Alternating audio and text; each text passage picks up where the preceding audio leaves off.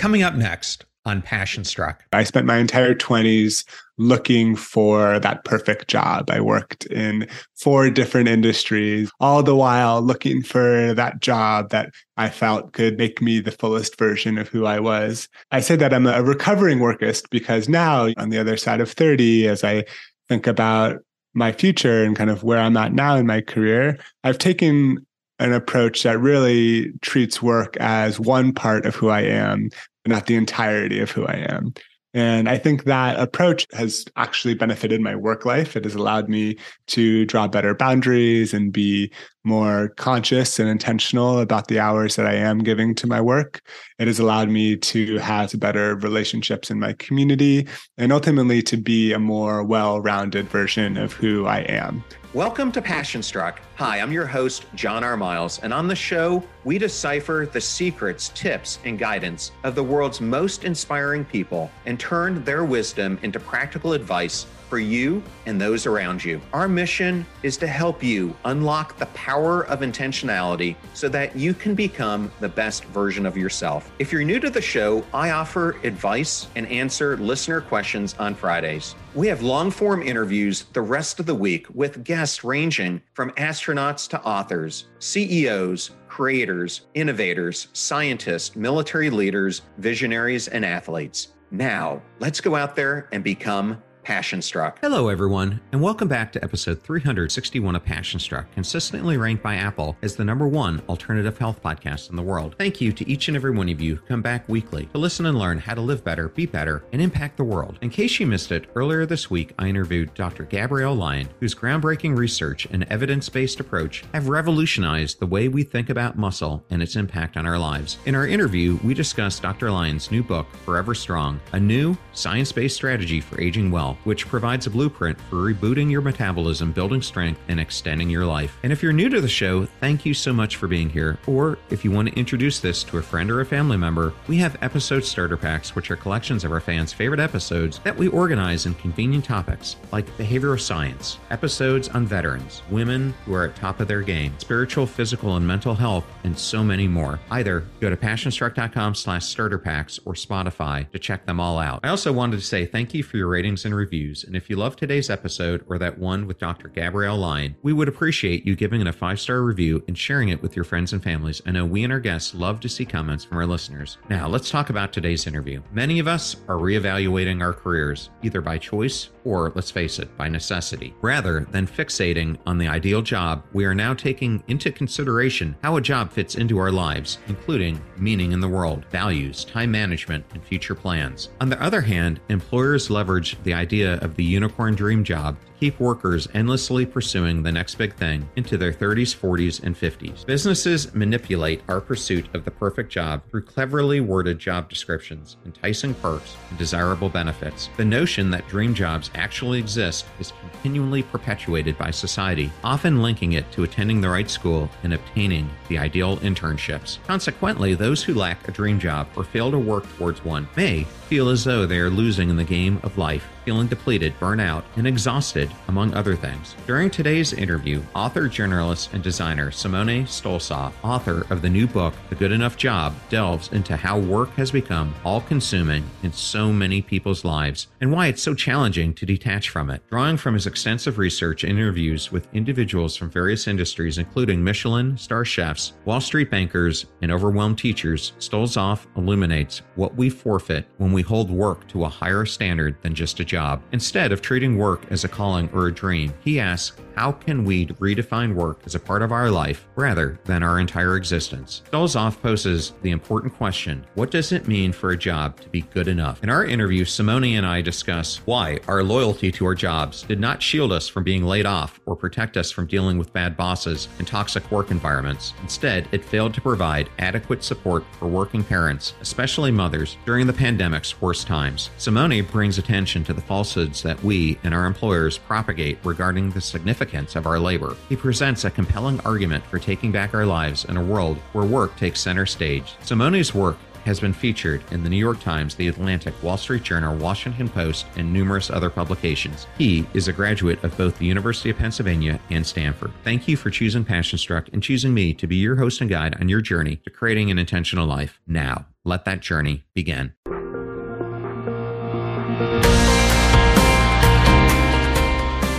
Am so excited today to welcome Simone Stolzoff to Passion Struck. Welcome, Simone. Thank you. It's a pleasure to be here, John. Today, we're going to be discussing your brand new book, The Good Enough Job Reclaiming Life from Work. I wanted to congratulate you on that. Thank you. Yeah, it's my first time going through this whole rigmarole. So it feels nice to at least be on the other side of the publishing process. Well, as I opened up your book, you dedicate it to your parents for modeling lives beyond work. And our parents and upbringing greatly influence who we are and create also some of the biggest hurdles that we sometimes run into. I'm going to start out with this story. I remember when I was living in Spain in my 20s, my Spanish friends would often say to me that you Americans have it backwards. Our livelihoods become our lives instead of working to support the lifestyle we want. For them, work was not a reflection of their identity. And I wanted to ask you, how did your Italian heritage teach you some of the same lessons? Yeah, it's a great question. So I'm Italian American. My mom's Italian and my dad's American. And I think part of that cross cultural comparison was what led to some of my interest in exploring sort of how work culture and how society influences the way that we think about work. In my mom's hometown, for example, every day around 1 p.m., the whole town shuts down for what's called a riposo, which is the Italian equivalent of a siesta, a break in the middle of the day.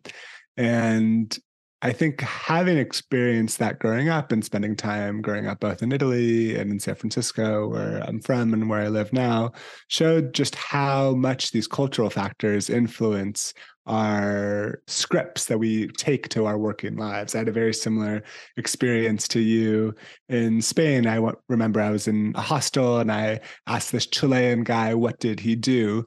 And he looked at me as if I'd asked for kind of the balance of his bank account. He was like, You mean for work? Like, why are you American so obsessed with work? And I really do think it is a cultural script. And I think later we can maybe debate what are the pros and cons of having such an internalized work centric culture but I do think it is very regional and it depends on the place. And even within the US, there's a lot of variance depending on whether you're, for example, in a large metropolitan city or in a more rural area. I think we all have different scripts that we take to our working lives.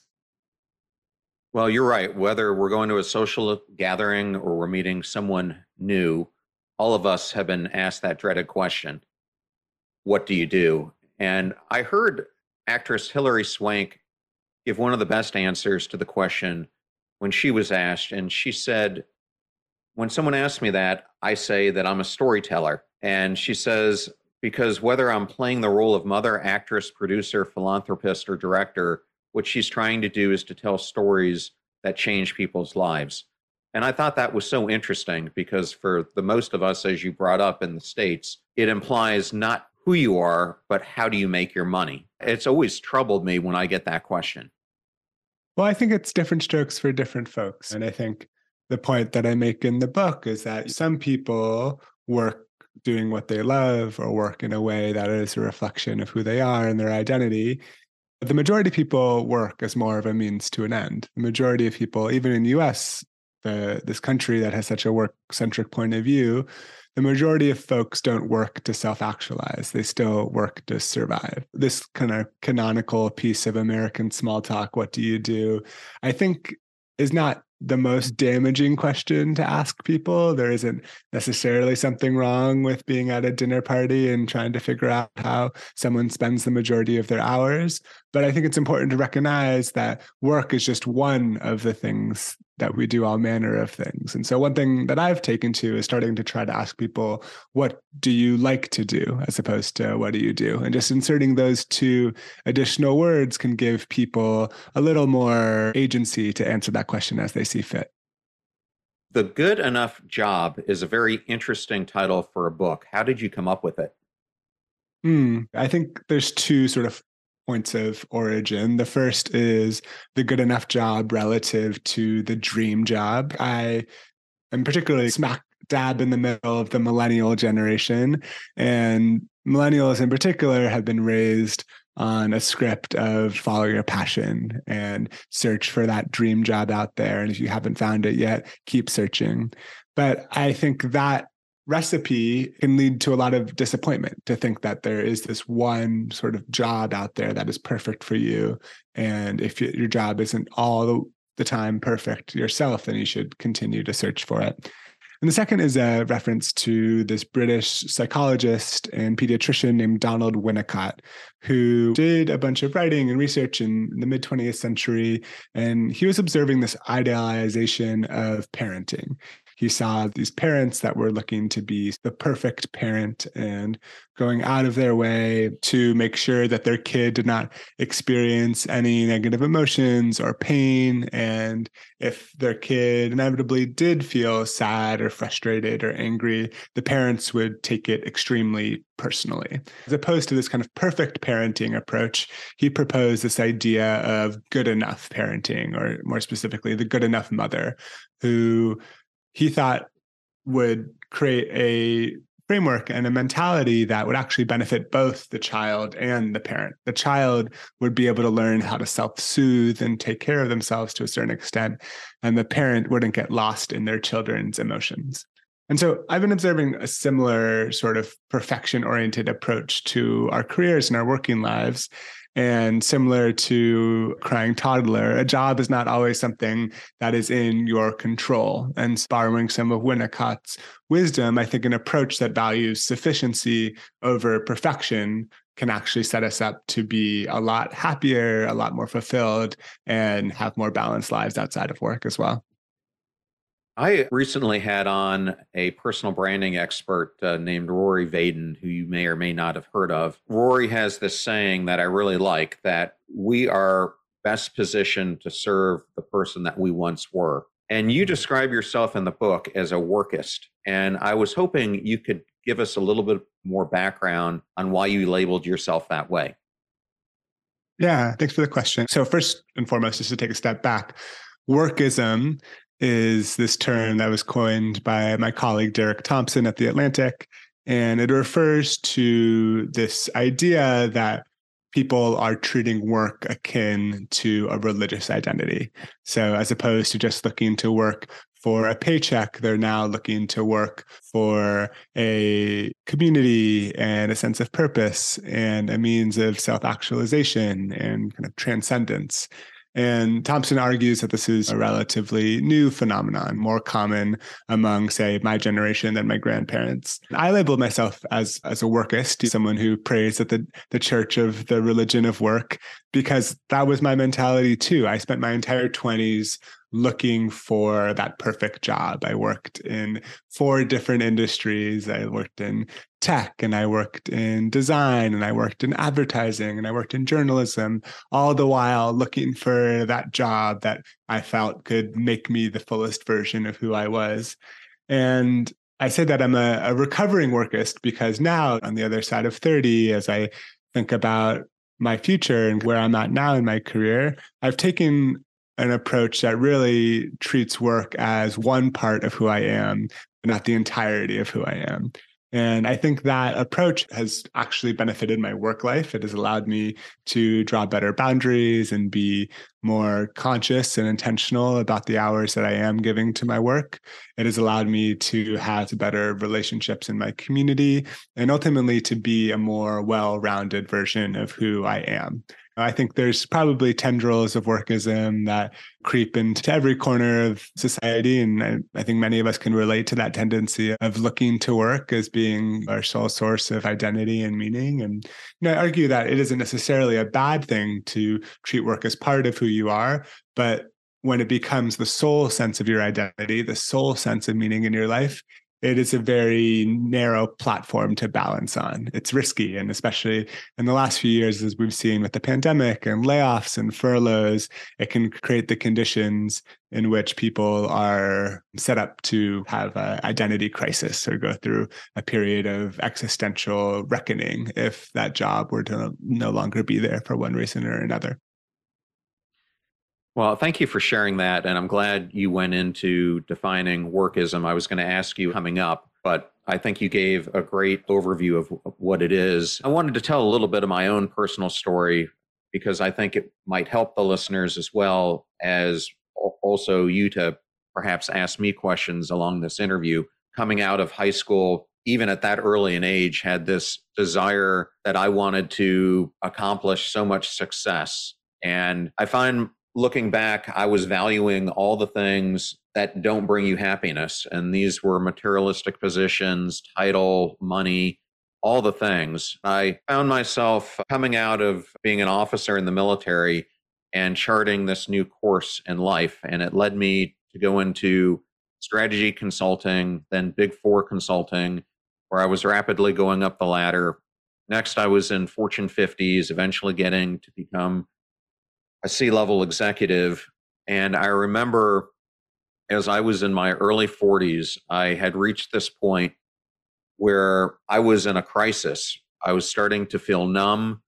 I was burned out. I was stressed out. And all of a sudden, I just found that what I had been doing all these years wasn't bringing me joy, wasn't bringing me fulfillment. And I remember it was around 2012, and I decided to go see a career coach. And he said, John, I have to tell you something, and don't take this the wrong way. You've been living your life as if you've been on a stool. However, that stool has one support, and it's your mm. career. And that's how you've defined your identity. And he said, What happens to that analogy is if anything ever happens to that pillar, that whole stool collapses. And he said, Instead, what I want you to start pondering is start building your life around a stool that has multiple pillars underneath it. And those pillars mm. should be different aspects that make up your identity, of which your career is just one. Because if you ever go through a career change or something like that, you've got the other things. You might wobble a little bit, but it'll still give you the support that will bring you more meaning and passion in your life. And so that simple exercise really led me on the path to doing what I'm doing today and to look at spirituality, emotional health, well being, et cetera, et cetera, as other elements that define my identity. But I thought that was important to share. Yeah, you had a very wise career coach. I think that's a really important lesson to internalize. And particularly for Americans, where work can crowd out all these other aspects of our lives because we don't just give work our best hours, we often give work our best energy as well. And I think the military example is poignant. There's this psychologist from the 20th century named Erik Erikson, and he's a grandfather of a lot of the identity theory of like how identities are formed. And he was the first to coin the term identity crisis. He did so in response to the study that he did with military veterans coming back from war. And these veterans used to have this very clearly defined job, this clear kind of hierarchy in the ranks of the military, and they knew their place in the web of things.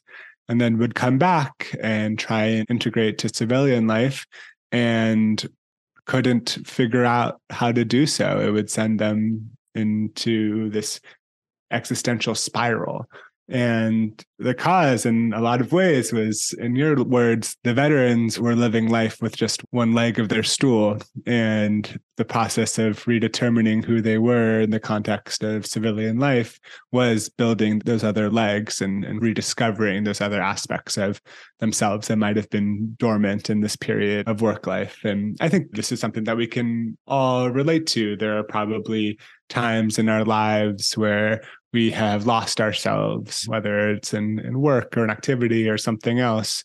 And I think not just for resilience, but just to be able to develop these other sides of who we are, it's really important that we keep that stool metaphor in mind. I really loved the way that you wrote the book. And I have my own book coming out. And coincidentally, we both organized the way we wrote it in a similar way. We both used examples of people that we interviewed to illustrate the points that we wanted to make through the chapters. In your book, you use examples of Michelin chefs, Wall Street bankers, entrepreneurs, software engineers to illustrate their stories around common myths that pervade modern work culture. Can you tell me a little bit about how you came up with that idea and approach for the book? Yeah, so my background's as a journalist, as a reporter, and I always love telling people's stories. And obviously, as I, have mentioned a little bit, this is a topic that's near and dear to my heart. It's something that I've wrestled with of trying to right size work's place in my life. But I also knew that this is an affliction that was not individual or unique to me. And I think across the economy and across the world, really, there are people that are wrestling with these similar sorts of questions of how much of myself should I give to my work. And so the format of the book, as you mentioned, every chapter follows a different individual. And so there's a librarian, there's a Wall Street banker, there there's a Michelin star chef, there's a software engineer that lives in a van in the Google parking lot. And through each of their stories, I explore a theme around the working world. So for the software engineer, for example, it's around the question of where we work. It's in offices, roles in our lives. For the Wall Street banker, it's about the question of status and success. And why do we chase these totems of status? And what is the double edged sword of trying to live for these external sources of motivation?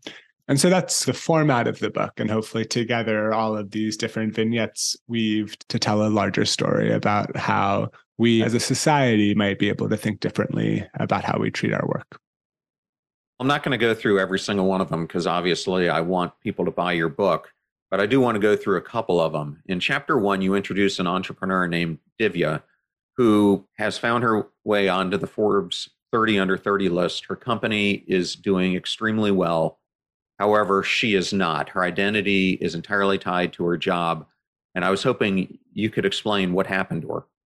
The story of Divya is the story of fine dining restaurants and what sacrifices and trade offs we often make in order to find perfection. And I think what is particularly illustrative in her story is this tension between Divya and her mentor, who is a celebrity chef. He's very well known. In this first chapter, I use pseudonyms just to protect the privacy of these individuals. The short story is that Divya was a young, recent culinary school grad and goes into business with this very accomplished three Michelin star chef. And through their relationship, you get the peaks and the valleys of a work centric life. So they start the entrepreneurial journey, they start this company, they get a lot of press. Divya, in particular, is running the day to day operations of the company, whereas her mentor is a brand or the name associated with it. And then I won't spoil the ending, but they're it all comes to a head and there's this big sort of tension between the two of them and their relationship and how it affects the outcomes of the business and divya is forced to step away. And it shows like the intoxication of work and how it's so easy to get wrapped up in treating work as your everything and also the potential risk of that approach if something were to sour. One of many examples, but I think what really stuck with me from Divya's story is she ends up taking some time away from the company that she herself started. And it was through that period where she wasn't defined by her work or her relationship to her mentor at all, where she was able to rediscover all these other aspects of who she was which I think is something that we can all take to heart in terms of the importance of not just treating time off as a means to getting back to work or vacation as just a way to recharge so we can be more productive when we're back on the clock, but the importance of diversifying the sources of identity and meaning in our life. And so we can be more well rounded and investing in other things beyond our professional. Get ready to supercharge your hiring experience with Indeed, our fantastic partner. We at PassionStruck are all about seeking smarter, more efficient ways to do things, and Indeed perfectly aligns with this philosophy when it comes to hiring. It's more than just a job site, it's a comprehensive platform that revolutionizes the way you find the perfect candidates. With its powerful matching engine and over 350 million global monthly visitors, Indeed streamlines the hiring process, bringing top talent straight to you. No more sifting through endless unqualified resumes. Indeed does the heavy lifting just for you. And what I love about Indeed is its ability to centralize all your hiring activities, from scheduling interviews and screening applicants to messaging candidates. It's all in one place. During my career, I've hired thousands of employees, and I only wish I had Indeed's efficiency and speed back then. And here's a fact that absolutely blows my mind 93% of employers, according to a recent survey, say Indeed delivers the best quality matches over other job sites. That's quality and speed hand in hand. And listeners of this show will get a $75 sponsored job credit to get your jobs more visibility at indeed.com slash passionstruck. Just go to indeed.com slash passionstruck right now and support our show by saying you heard about Indeed on this podcast. Indeed.com slash passionstruck. Terms and conditions apply. Need to hire? You need Indeed. I know all those discount codes are difficult to remember, so we put them all at passionstruck.com slash deals. Now, back to Passionstruck. Hey, it's Jermaine from the Healing Time podcast. Listen, I know you may not need this, but I know you know somebody who's broken, somebody who has lost hope, somebody just down and out. Tell them that the Healing Time podcast is here. It is a new day. Let's get better together. It's interesting. It reminded me of an interview I recently did with Will Guidara. If you're not familiar with him, he was the co owner of 11 Madison Park, which ended up becoming the number one restaurant in the world. He tells the story of how when he first took it over, the restaurant was a brasserie and they started to make incremental changes to it. And after three or four years, they get this invitation to go to England where they are going to be featured as one of the top 50 restaurants in the world. So they go into this room and it's all these restaurateurs who everyone looks up to. All of them are Michelin restaurants. And they're guessing that maybe they'll get number 32 on the list or number 41 on the list. But when they start the countdown at 50, they are the first person who's mentioned. And instead of looking at it as, oh my God, we're part of the top 50, they looked at it as we're the worst people in the room. And so coming out of that, he comes up with this idea that every one of those restaurants has done something pioneering and they have not. So he comes up with this concept of hospitality.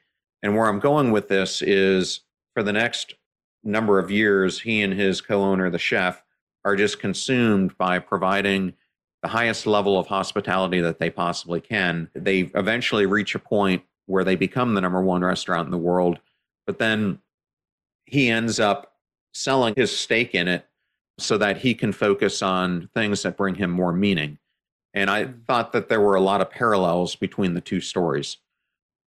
Yeah, for sure. And interestingly enough, Will and I share not just a publisher, but an editor. And so my editor was also editing that book as well. It's a very interesting question about what does it take to achieve excellence? And in many ways, 11 Madison Park is a paradigm of what fine dining can be in the world. And the question is does it take a certain level of obsession or does it take for lack of a better term work life balance in order to achieve that level of success?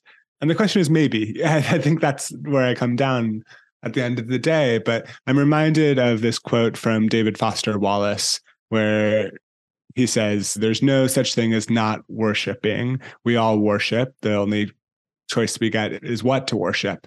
But whatever you end up worshiping will likely eat you alive. If you worship beauty, you'll never think you're beautiful enough. If you worship power, you'll always feel insecure about losing that power.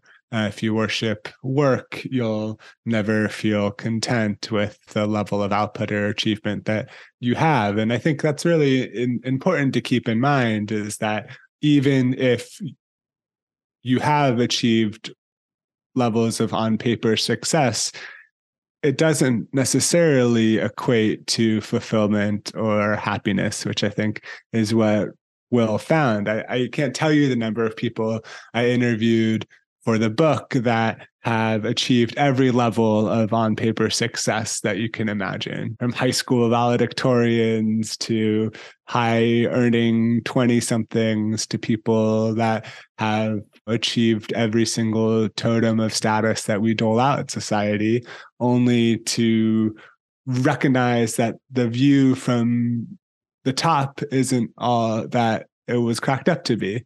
I can maybe tell the story of the Wall Street banker that I profile a little bit later, but at the end of the day, if we are not diversifying the sources of meaning in our lives, it's very easy for our gods to be falsified, um, which I think is the case for many people that are just motivated by extrinsic recognition or reward. That's something I definitely found in my own life as well. I remember my long term aspiration was to be CEO of a company. And I finally got the opportunity to lead a software company. And once I got there, I really came to the realization that I had been building this thing up to be this pinnacle of everything I dreamed about. And when I got there, I didn't feel the fulfillment or sense of meaning that I had hoped. Instead, I felt overwhelming stress and pressures coming at me from all sides and just found myself working 100 hour weeks to try to turn this company around while all the time it wasn't bringing me joy. And so I think with that backdrop, maybe I will have you talk about the Wall Street banker. The Wall Street banker is the story of this man named Kay He. And it is perhaps like the most cliche story in the book. Kay is a Cambodian American, first generation work ethic was instilled in him as an early age, and he achieved what the writer David Brooks all the resume virtues. He was the valedictorian of his high school. He was admitted into Yale. At Yale, he started thinking about what are the most lucrative career paths. And so he basically narrowed it down to engineer, lawyer, banker, or finance person and decided to join BlackRock, which was at the time the largest asset management company in the world. He rose the ranks at, at BlackRock, became one of the youngest ever vice presidents that they had ever named at the company. By age 30, he was he had a seven-figure income. He owned an apartment in New York. Everything was looking good on paper, but inside, he told me of this feeling that persisted, like a, a pebble in his shoe, that he wasn't on the right path. And it, it came to a head in this pivotal scene that I'll, I'll save for the book. But basically, he had his come to Jesus moment, a sort of crisis of faith of the path that he was on and decided to leave it all behind. And he moved to, to California and now in the most cliche way possible. He lives on a palm tree lined street and he surfs every day and he's become a teacher and an internet entrepreneur. I went down to to visit Kay and spent some time with him. And I think what stood out for me is that his life on Wall Street or his life until his mid 30s could be defined by chasing what the market valued. He went to the most prestigious schools, he sought out work that paid the most, and he didn't actually consult what he valued. And I think that is what left him at a place where he was ultimately unfulfilled with all the achievement. But on the other side of the spectrum, there's the idea of just pursuing what you value without consulting what the market values. And I think that is risky as well. I think that leads people to situations where, for example, they're taking on lots of student debt in order to pursue a graduate degree in a field of study that might not actually have many employment options on the other end, or artists or musicians that are so preoccupied with how they're going to pay rent that they're not able to actually focus on the creation of their art. And so, how I net out is you have to hold both of these things as if you have one piece of paper in each of your hand, and piece of paper in your right hand says, What does the world value and care about? And the piece of paper in your left hand says, What do I value and care about? And I think there's risk on indexing too far on either end of the spectrum. And our work and thinking about what role work plays in our lives is to try and hold both of those ideas in our minds at the same time. Do you miss the nostalgia and hilarity of the 90s TV sitcom The Nanny? Join me, Amanda. And me, Joseph. Each week, as we dish about every episode, character, and iconic moment from the show on our podcast, A Fine Podcast. With fun segments breaking down the scenes, memorable one liners, and more is the ultimate destination for fans of Fran Drescher and the Sheffield family. Follow and subscribe now on your favorite podcast app or YouTube. We're on video too. To laugh along with us every week. Your inner 90s kid is calling. Tune in to A Fine Podcast today. Get ready for an uplifting experience with Coached Soul. Join us as we bring you the dynamic duo of Steve Hudgens, a licensed professional counselor, and Kenya Evelyn, a transformational leadership coach. Together, they'll guide you through engaging episodes filled with valuable insights and actionable tips on mental health relationships, self care, emotional well being, and personal growth. Coached Soul is your go to podcast for empowering discussions that will help you thrive, where we aim to empower and uplift you on your journey towards personal growth and well being. Remember, as you navigate through life, you don't have to do it alone. We encourage you to reach out to professionals, seek support from loved ones, and take the time to prioritize your own well being. Stay tuned for future episodes filled with even more valuable insights and actionable tips. Remember, you have the power to thrive. And with Coached Soul by your side, anything is possible. Until next time, take care, stay empowered, and keep shining your brightest light.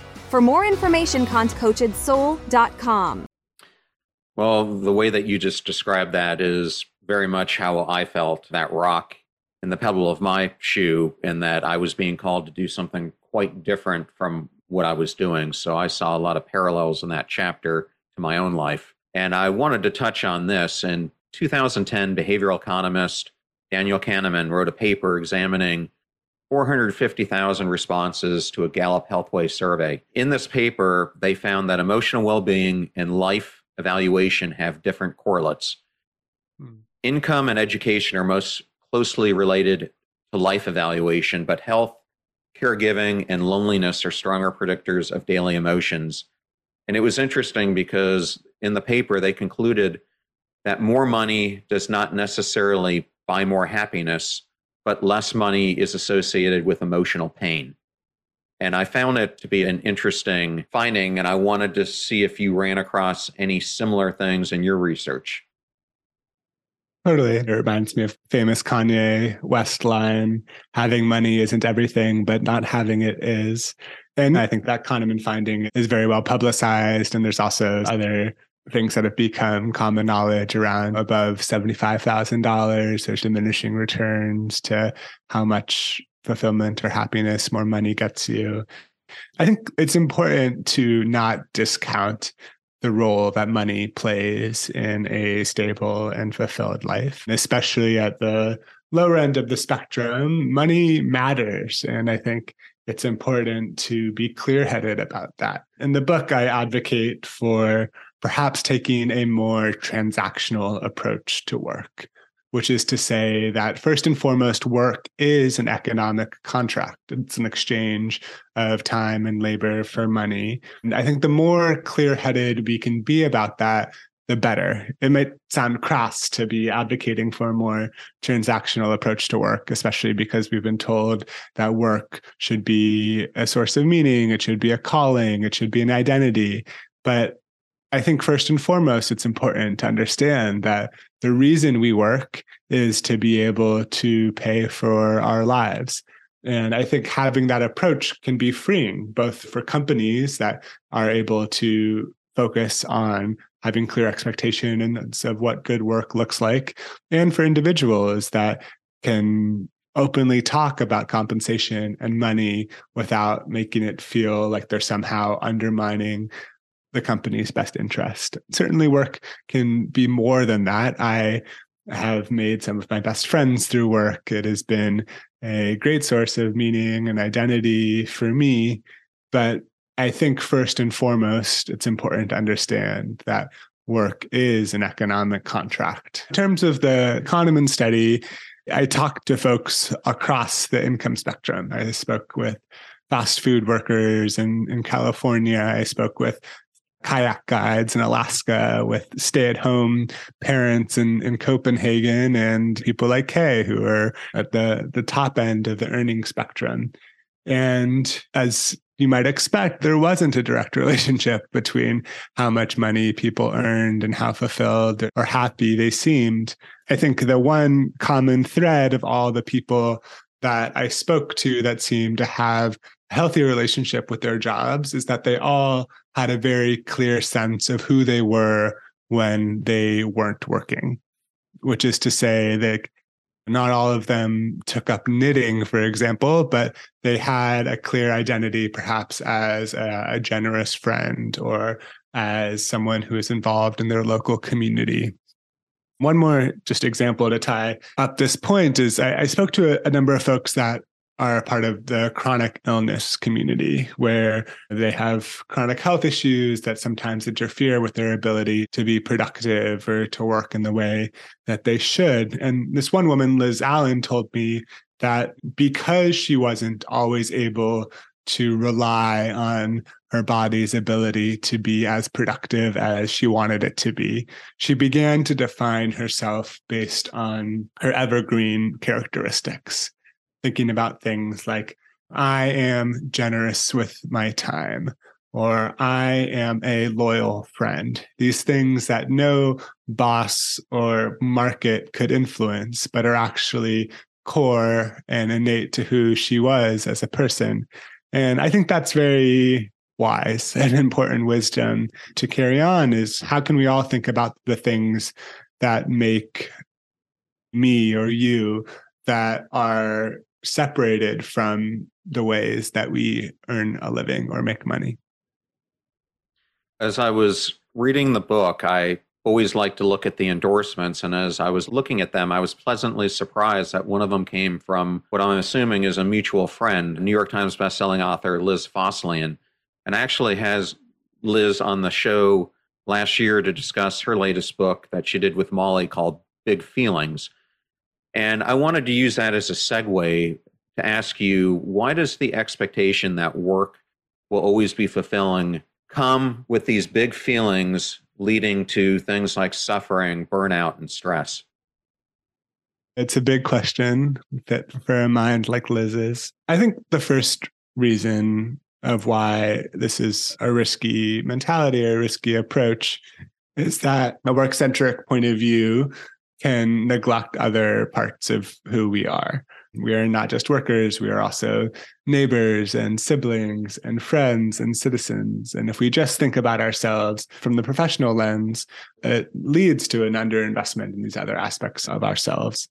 The second I'd say is just about the expectations it creates. If you think about happiness as the sort of difference between expectations and reality, if you're expecting work to always be a dream or always be perfect, it creates a lot of room to be disappointed. And I think a lot of people around my age, millennials and their late 20s, 30s, and early 40s, are experiencing this firsthand where they were raised with this script or this expectation that work is going to be a dream, work is going to be a passion, work is going to be a joy. And when that isn't always the case, when you're confronted with the monotony that exists in every line of work, it can lead to a lot of suffering and disappointment. And the third is the reason I mentioned earlier is that your work might not always be there. I spoke to so many people who often, by no fault of their own, lost their work, either because of economic circumstances or the pandemic or furloughs. And if you are putting all of your identity eggs in the work basket, and then that basket gets taken away, what's left? Liz and Molly, in their first book, actually, they advocate for what they call caring a little bit less about your job. In many ways, like other spiky takes or points of view, on the surface, it may seem, wait a second, I don't want to not care about my work. I work more than I sleep or see my friends. I work more than I do anything else. And how I spend those hours matter. And I agree. And also, I also agree with Liz and Molly's advice of like, how can you create some level of healthy detachment so that you're not rising and falling with your professional accomplishments and riding this roller coaster that is solely based on your output. And I just add on that, okay, if you care a little bit less about your job, what can take that space? How can you channel your ambition into other aspects of your life? Maybe it's being a great caretaker of plants or being a great friend to someone who really needs it or getting involved in the local politics of your town or your neighborhood or your community. I don't think ambition or caring about labor is necessarily a bad thing, but I don't think that all of our, our energy necessarily needs to go into how we pay rent.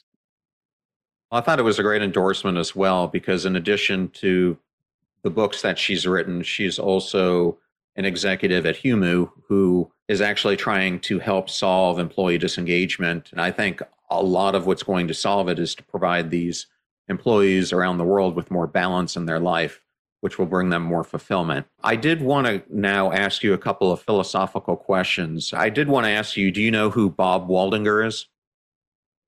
Tell me about it and tell our audience about it as well. Bob is the current director of the Harvard Study of Adult Aging, and he recently came out with a book called The Good Life, which has become a New York Times bestseller. In it, he's talking about the study that's examined the lives of a group of Harvard graduates and a group of men who are on the other side of the railroad tracks and much less privileged.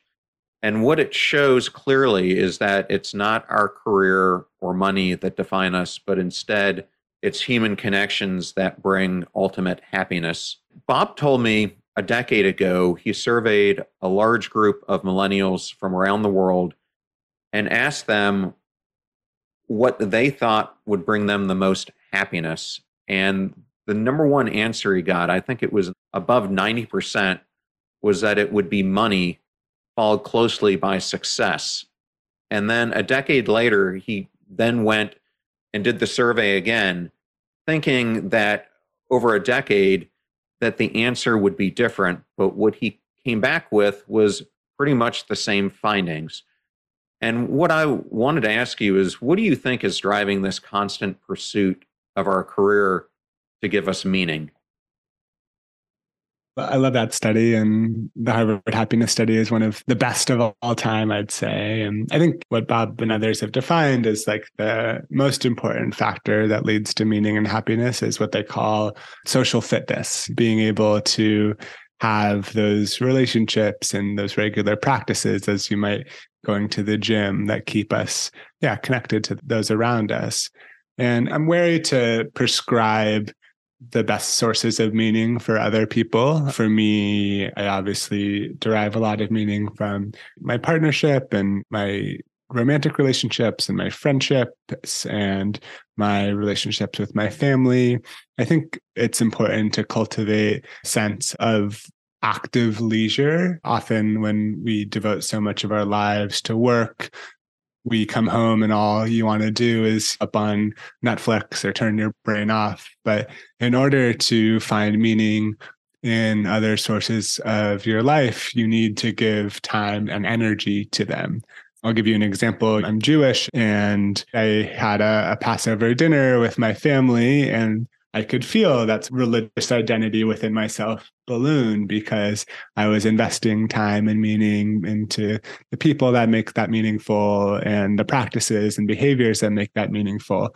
I think that's a lesson that we can all take to heart, which is our non work identities.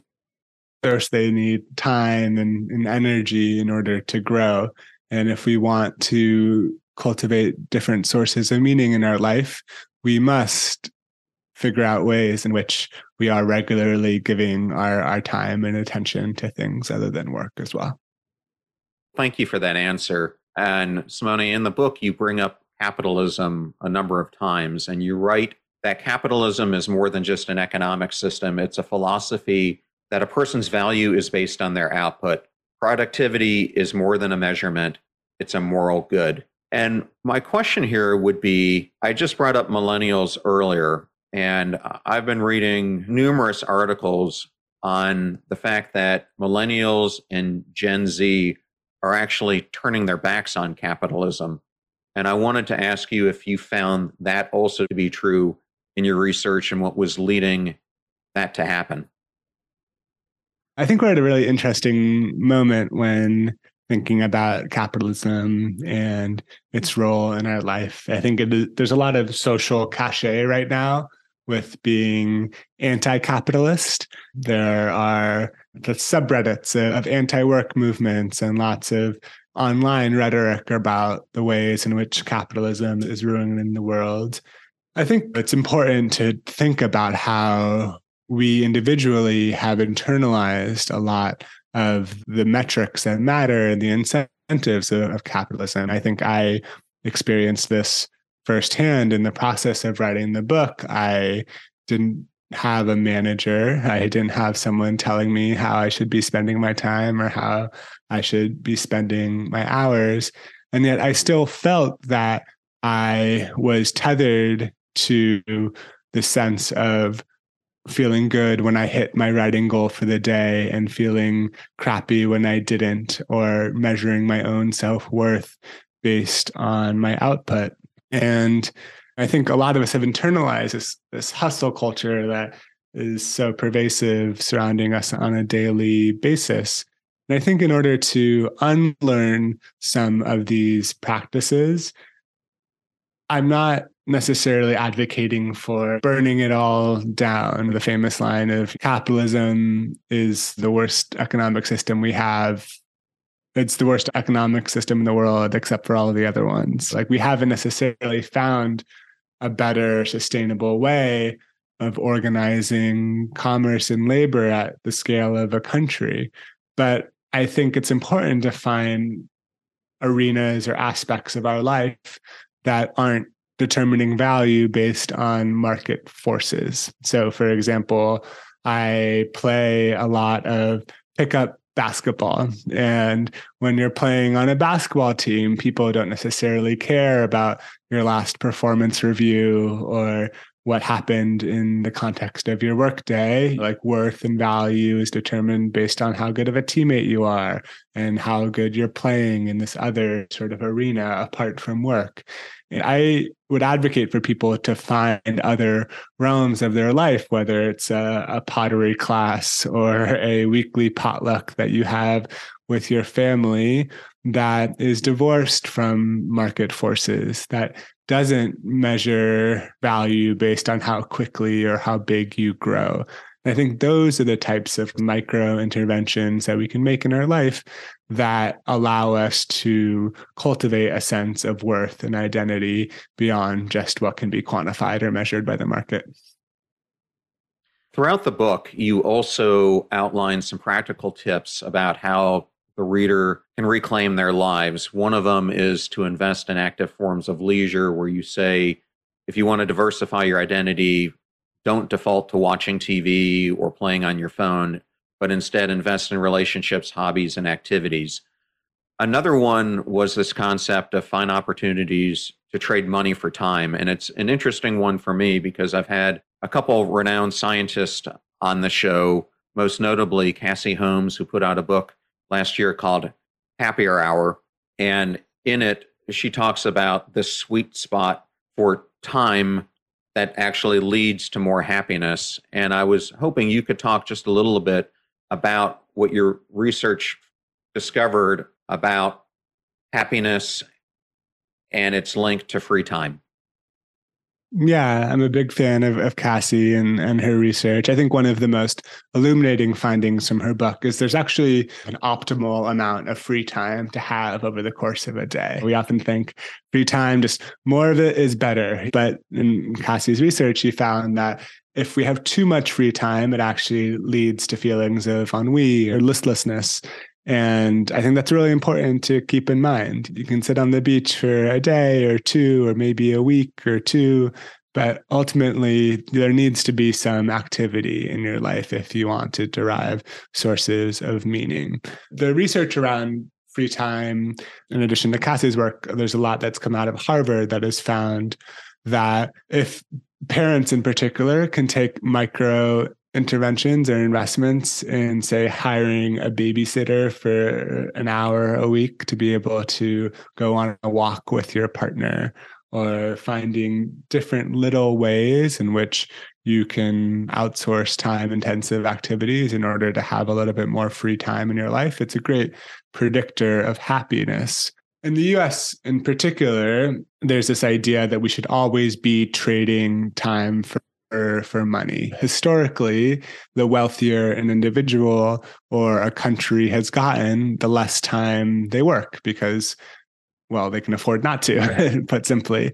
But the US is an outlier in many ways, especially compared to a lot of our peer developed world nations. Some of the largest increases in work time in the past 40, 50 years have come from the highest earners in the US because instead of trading more money for more free time, as is customary, a lot of Americans have traded their free time for more work. um, it's one of the great ironies of success is that often when you've done good work, it just creates more work for yourself. I would advise people to just think about that natural tendency to fill all of their unoccupied space with work. Work can kind of, especially knowledge work, can seep like a gas and fill all the corners of your life. And thinking about how you can create kind of protection and boundary around that free time. And so work isn't having an outsized impact in your weeks and your days. Simone, I've really enjoyed this conversation today. And I was hoping for the listener, in addition to purchasing the book, if they wanted to make contact or learn more about you, what is the best way for them to do so? Yeah, I'd say the best way is to go to thegoodenoughjob.com. That's a centerpiece of all of the work. It's where you can order the book. This is obviously my first book, and so would really appreciate you checking it out. I actually just yesterday finished recording the audiobook as well. So if you'd rather have it read to you and you're not sick of my voice by now, that, that's an option as well. But you can go to thegoodenoughjob.com and find me there. Well, great. Well, Simones, thank you so much for giving us the honor and privilege of having you here on today's show. Thank you so much, John. It's a pleasure.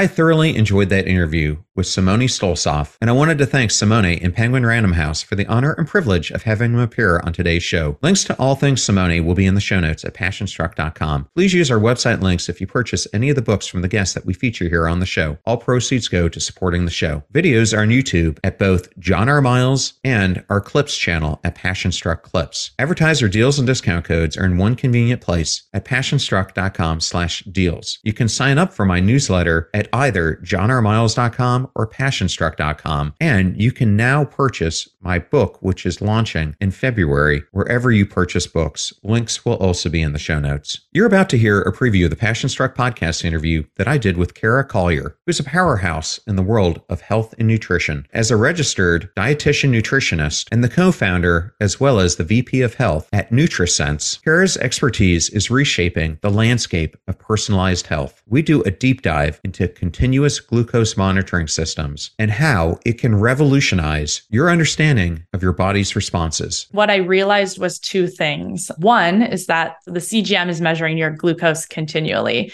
And the glucose you can essentially think of as the fuel for that metabolic engine. So it's kind of the main energy source for our metabolic system.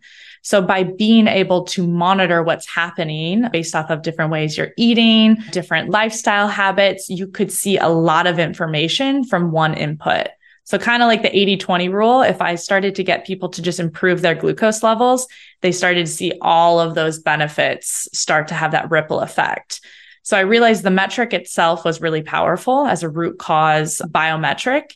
And then the second is that feedback loop, that power of real time data coming at you. Every decision you make, you're going to either get positive reinforcement or negative reinforcement.